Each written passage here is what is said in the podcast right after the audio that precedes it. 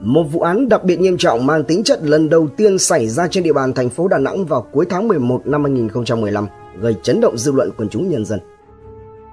Một nạn nhân xấu số đổ gục trước cổng nhà ngay giữa thanh thiên bạch nhật tại khu vực đông đúc dân cư. Một kẻ gây án manh động, liều lĩnh và vô cùng tinh vi, xảo quyệt. Một hành trình phá giải vụ án, vẽ mở bức màn bí ẩn xuyên quốc gia. Tiếp nối phần 1 Đâu là nguồn cơn cho bi kịch giáng xuống gia đình ông Dũng? Khả năng rất cao động cơ của kẻ gây án khi xuống tay là nhằm vào việc trả thù. Thế nhưng, trả thù thì trả thù cho điều gì? Hắn ta từng là nạn nhân của A Lý với những chiêu trò kinh doanh mánh khóe không lành mạnh. Hay hắn ta lại chính là kẻ không lành mạnh nhất trong những kẻ không lành mạnh, không ăn được thì đạp đổ, hoặc thậm chí là thủ tiêu A Lý để nhắm đến những bánh béo vở là những hoạt động kinh doanh của A Lý. Đối tượng lần khuất ở đâu giữa hàng hà xa số các mối quan hệ, giao dịch của A Lý, vốn dĩ đã phức tạp và nhiều mơ ám. Làm thế nào để truy tìm được đối tượng phạm tội? Bản án nào dành cho hắn? Hãy cùng Độc Thám TV đi sâu vào tìm hiểu vụ án này. Lộ diện Vào khoảng thời gian này, trong dư luận xuất hiện nhiều ý kiến cho rằng sự ra đi của A Lý có nhiều khả năng liên quan đến chuyện cạnh tranh trong thu mua hàng hóa hoặc là liên quan đến chuyện nợ nần tiền bạc. Để có được đáp án cho sự khởi nguồn hành vi phạm tội của đối tượng, cơ quan điều tra đã huy động đến mức cao nhất những trinh sát tinh nhuệ tham gia để sớm kết thúc chuyên án. Rà soát các mối quan hệ xã hội của A Lý, ban chuyên án nhận thấy người cùng làm ăn và kề vai sát cánh với A Lý nhiều nhất ngoài chị Nga, vợ A Lý, thì còn có người cộng sự đồng hương hợp tác với A Lý từ những ngày đầu mà A Lý nhập cảnh đến Đà Nẵng sinh sống đi sâu vào con người này, ban chuyên án xác định được người đồng hương hợp tác với A Lý có tên đầy đủ là Su Xiande, sinh năm 1985, quốc tịch Trung Quốc. Tên thường gọi ở Việt Nam là A Đức, là cựu sinh viên Đại học Sư phạm Đại học Kinh tế Đà Nẵng. Trong công việc tại công ty Thiện Mỹ Hoàn Á Việt Nam, A Đức đóng vai trò là phiên dịch và trợ lý đắc lực của A Lý. A Đức cũng có vợ là người Việt Nam giống như A Lý, quê quán tại huyện Duy Xuyên, tỉnh Quảng Nam. Và cũng giống như A Lý, A Đức cũng luôn va chạm và bị xử lý theo pháp luật Việt Nam trong mỗi lần mà A Lý bị xử phạt.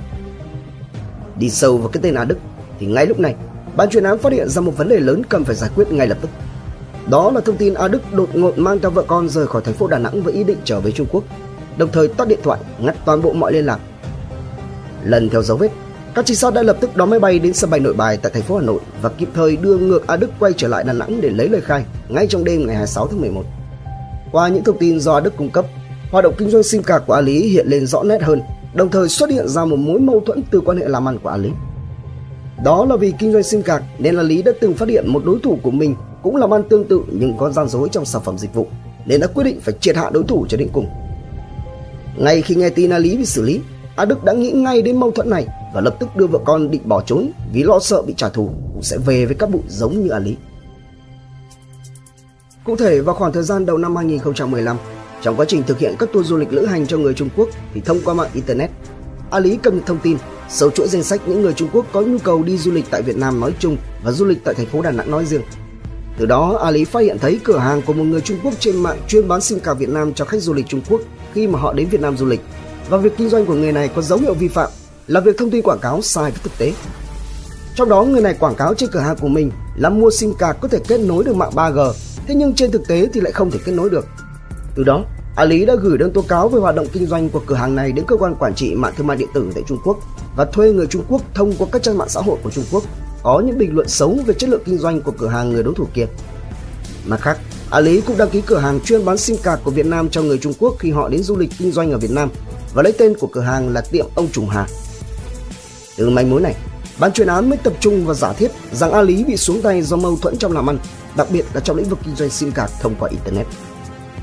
bằng các biện pháp nghiệp vụ sắc bén. Chỉ trong vòng một thời gian ngắn, các trinh sát địa bàn, các điều tra viên dày dặn kinh nghiệm đã quanh vùng và xác minh được đối tượng tình nghi số 1. Manh mối quan trọng nhất đến từ chiếc xe gắn máy của đối tượng bỏ lại sau khi gây án. Ra soát khắp một lượt, thì cuối cùng ban chuyên án cũng tìm thấy đây là chiếc xe được bán lại cho đối tượng từ một tiệm cầm đồ. Và từ hình ảnh mà camera an ninh của cửa tiệm này ghi lại được, xác định nhân dạng của đối tượng. Từ đây, đối chiếu với lời khai của các nhân chứng nhận diện, thông tin về lời nói, cách giao tiếp các anh đã xác định được đối tượng tình nghi cũng là một người có quốc tịch Trung Quốc đang sinh sống làm ăn tại Việt Nam. Đi sâu vào đối tượng này, cơ quan điều tra đã nắm trong tay nhiều thông tin có giá trị. Nghi can có tên đầy đủ là Pheng Long Chun, Phùng Long Xuân,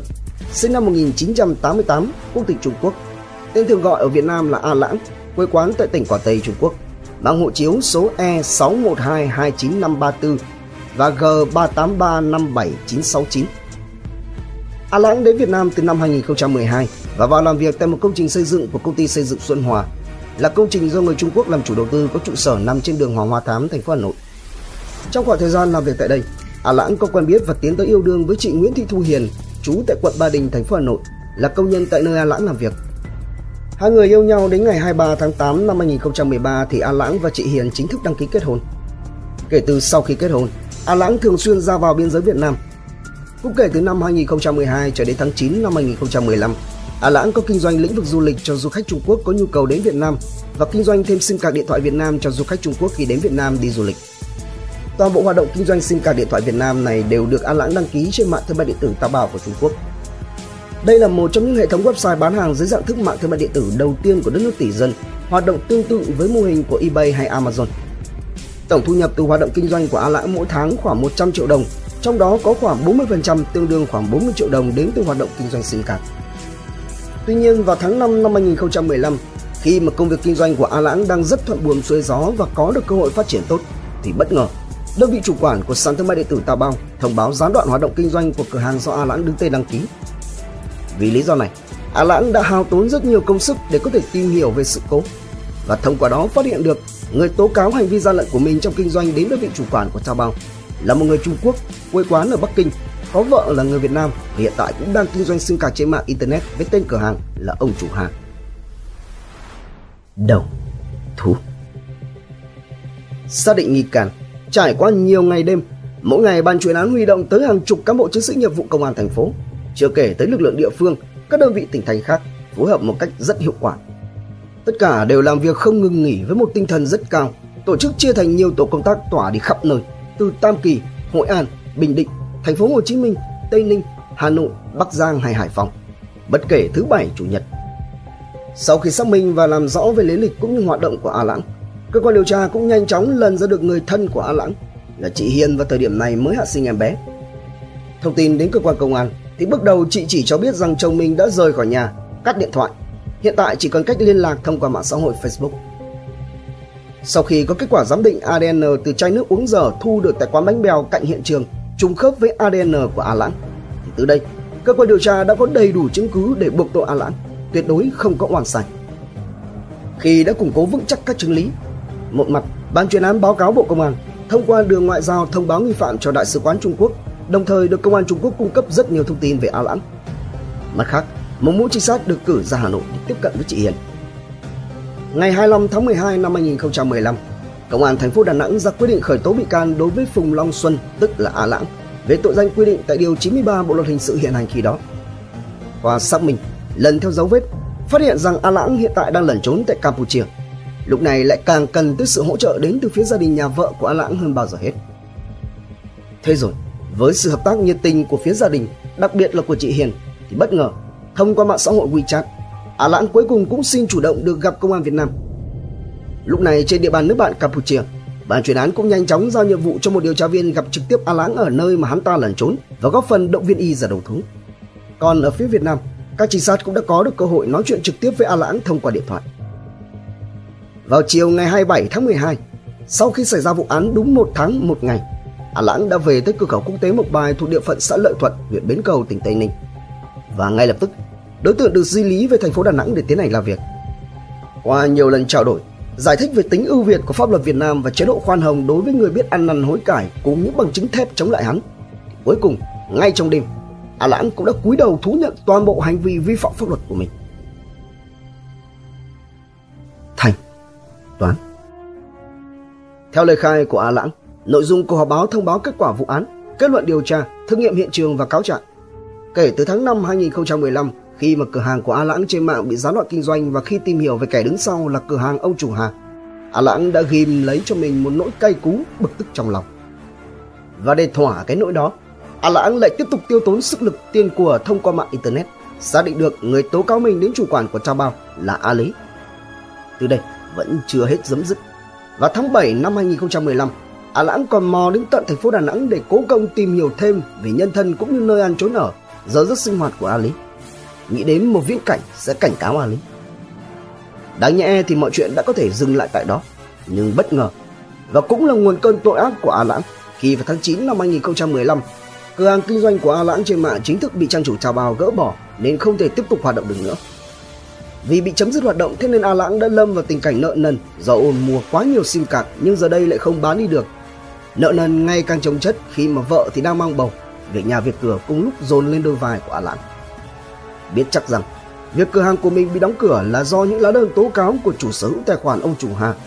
Đồng thời công việc kinh doanh bị phá sản cũng một phần đến từ những câu bình luận thiếu thiện chí của đối thủ cạnh tranh trong bất cứ bài đăng rao bán hàng nào của mình. Nên A Lãng trong cơn cùng quẫn đã lên một kế hoạch vô cùng độc ác và tinh vi để trả thù. Trong đó, phải gây án làm sao và bằng cách nào đó vừa nhanh, vừa dứt khoát, vừa đủ độc ác lại vừa phải đảm bảo nhổ được gốc rễ tận cùng sự sống của cái gai trong đời mình. Với những thông tin do thám được về đời tư và công việc của A Lý từ trước, A Lãng hạ quyết tâm sẽ xuống tay cho bằng được. Theo đó, bước đầu tiên, A Lãng quay trở về Trung Quốc để che giấu hành tung. Tiếp theo, vào ngày 10 tháng 11 năm 2015, A Lãng từ Trung Quốc đến Thái Lan thông qua lời rao bán trên mạng Internet. A Lãng đã tìm mua và gặp được hai người đàn ông Thái Lan để tiến hành giao dịch một khẩu hàng nóng nòng ngắn với giá 1.500 đô la Mỹ. Có được công cụ gây án trong tay, Ả Lãng từ Thái Lan di chuyển đến Campuchia rồi nhập cảnh vào Việt Nam bằng đường tiểu ngạch. Sau khi qua được biên giới, vào địa phận của Việt Nam, vào ngày 25 tháng 11 năm 2015, A Lãng bắt xe khách và xuống tại thành phố Tam Kỳ, tỉnh Quảng Nam. Tại đây, A Lãng tìm mua cho mình một chiếc xe gắn máy hiệu SYM Enjoy màu đỏ mang biển kiểm soát 92L0594 với giá là 5 triệu đồng và chạy một mạch hơn 80 km đến thành phố Đà Nẵng. Đến được khu vực nhà ông Dũng, A Lãng điều khiển xe chạy long vòng để xem xét đường xá và khu vực dân cư. Tiếp đó, đến tối và đêm ngày 25 tháng 11, A Lãng đi xe máy lên khu vực đỉnh đèo Hải Vân cách nhà ông Dũng khoảng hơn 25 km mò vào trong một ngôi nhà bỏ hoang ở khu vực này để ngủ qua đêm nhằm tránh ánh mắt của quần chúng nhân dân và sự chú ý của cơ quan công an. Sáng sớm ngày 26 tháng 11, A Lãng phóng xe máy từ phía căn nhà hoang đến bên cạnh nhà ông Dũng rồi dựng xe, vào quán bánh bèo ăn sáng rồi cứ thế ngồi chờ A Lý xuất hiện. Ngay khi thấy A Lý dắt xe máy ra khỏi cổng nhà ông Dũng, A Lãng từ phía qua bánh bèo đi bộ thật nhanh đến, áp sát và rút ra khẩu hàng nóng giấu trong thắt lưng ra bóp cò thẳng vào ổ bụng của A Lý khiến cho A Lý gục xuống ngay tại chỗ. Gây án xong, A Lãng mới quay trở lại quán bánh bèo lấy đi túi sách và nhảy lên xe rồi phóng đi, tẩu thoát khỏi hiện trường. Kể từ đây, A Lãng điều khiển xe máy đi lên đoạn giữa cầu Trần Thị Lý về phía quận Sơn Trà thì vứt công cụ gây án thẳng xuống dưới sông Hàn, rồi lại lái xe đến và bỏ lại tại khu vực K32 sượt 4 núi thành phường Hòa Thuận Đông, quận Hải Châu, thành phố Đà Nẵng. Tiếp tục, hắn ta bắt xe khách quay trở lại thành phố Tam Kỳ, rồi lại xuống và bắt tiếp và đổi liên tục nhiều chuyến, nhiều loại xe khách di chuyển lần lượt đến các địa phương Bình Định, Phú Yên, vào thành phố Hồ Chí Minh, quay ngược trở lại Tây Ninh rồi lại trốn sang biên giới địa phận Campuchia bằng đường tiểu ngạch. Lẩn trốn cho đến khi quay trở về đầu thú tại cửa khẩu quốc tế Mộc Bài. Tòa tuyên án Sáng ngày 28 tháng 12 năm 2015, Thiếu tướng Nguyễn Văn Sơn, Phó Tổng cục trưởng Tổng cục Xây dựng Lực lượng Bộ Công an khi đó đã đánh giá cao việc Công an thành phố Đà Nẵng đã vô cùng nỗ lực để phá thành công được chuyên án 038G. Đây là một vụ án đặc biệt nghiêm trọng lần đầu tiên diễn ra mang yếu tố nước ngoài. Công cụ gây án là hàng nóng, có tính chất phức tạp nên ban chuyên án đã dày công điều tra, ra nước ngoài truy bắt chính xác đối tượng người nước ngoài gây án nên đây là chiến công hết sức xuất sắc. Đối với vụ án này, một trong những điểm phức tạp đó là kẻ gây án hầu như không trú chân ở bất cứ nhà nghỉ, khách sạn, địa điểm lưu trú nào trên lãnh thổ Việt Nam mà lại liên tục di chuyển thông qua nhiều địa bàn bằng nhiều loại phương tiện khác nhau. Không những thế, hắn ta còn bỏ trốn ra nước ngoài thủ đoạn và kế hoạch tinh vi xảo quyệt, không để lại nhiều manh mối, gây ra nhiều khó khăn trong công tác điều tra, truy vết và bắt giữ được đối tượng. Đồng thời vụ án này cũng để lại được nhiều bài học kinh nghiệm cho công tác đấu tranh với tội phạm nước ngoài gây án tại Việt Nam.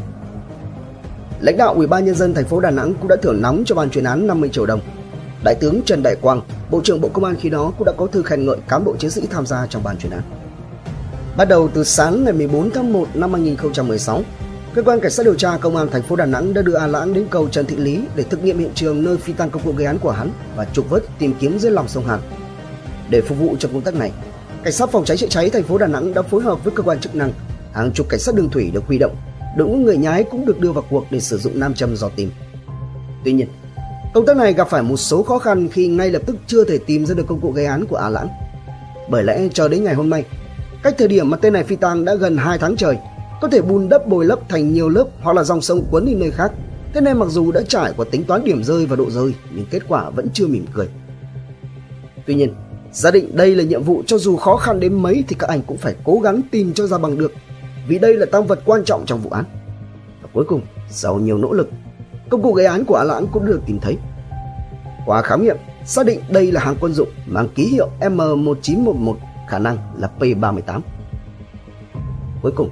vào ngày 24 tháng 3 năm 2017, Tòa nhân dân thành phố Đà Nẵng đã mở phiên tòa xét xử sơ thẩm bị cáo Phan Long Chun. Trước vành móng ngựa, Bị cáo trình bày về hoàn cảnh bi đát của mình khi nảy sinh ra ý định gây án, thừa nhận các hành vi vi phạm pháp luật của mình, đồng thời gửi lời xin lỗi đến gia đình người bị hại và gửi lời cảm ơn đến cơ quan điều tra. Cũng tại phiên tòa, chị Nga đưa ra yêu cầu bị cáo phải bồi thường tổng cộng hơn 3 tỷ đồng, trong đó tiền cấp dưỡng một lần chi phí nuôi con khi đến đủ 18 tuổi và cha mẹ già của A Lý là hơn 1 tỷ đồng, tiền tổn thất tinh thần là hơn 600 triệu đồng và các khoản khác. Bởi vì theo chị Nga, cha mẹ A Lý hiện tại đã nghỉ hưu, bị bệnh lại chỉ có duy nhất một người con trai là bị hại. Trong khi Lan sắp tới sẽ sang Trung Quốc sinh sống, thế nên gia đình muốn nhận bồi thường cấp dưỡng một lần. Tuy nhiên, bản thân bị cáo không đồng ý với yêu cầu của phía gia đình bị hại và đề nghị tòa xét xử theo quy định của pháp luật Việt Nam. Sau khi nghị án, hội đồng xét xử nhận định hành vi phạm tội của bị cáo là đặc biệt nguy hiểm,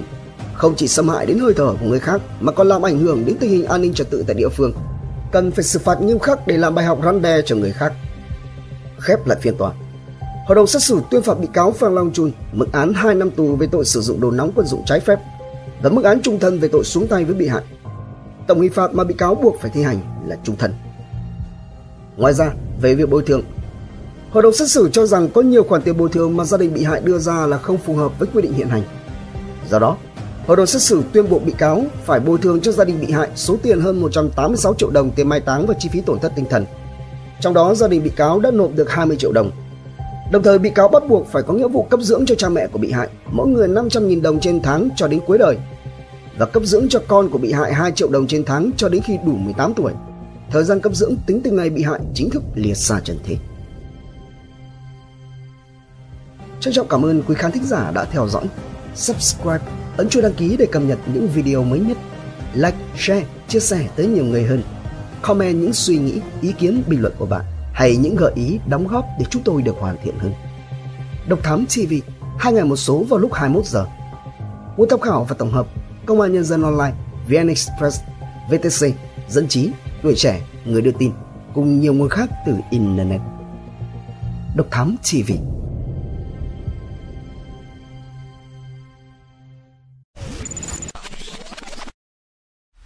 Theo dõi những nội dung vô cùng hữu ích và thú vị trên YouTube qua hệ thống kênh của Passion Studio. Ghé thăm kênh Độc Đáo TV để theo dõi những thông tin kinh tế, tài chính, kinh doanh, khởi nghiệp. Đến với Độc Lạ TV để khám phá những câu chuyện độc đáo và kỳ lạ. Khám phá những vụ án kinh điển và bí ẩn, cập nhật tin tức an ninh nóng hổi cùng Độc Thám TV hay tìm hiểu về lịch sử Việt Nam qua Bí ẩn sự Việt cùng nhiều kênh YouTube bổ ích khác đang được xây dựng và hoàn thiện mỗi ngày. Fashion Studio mang đến những giá trị thiết thực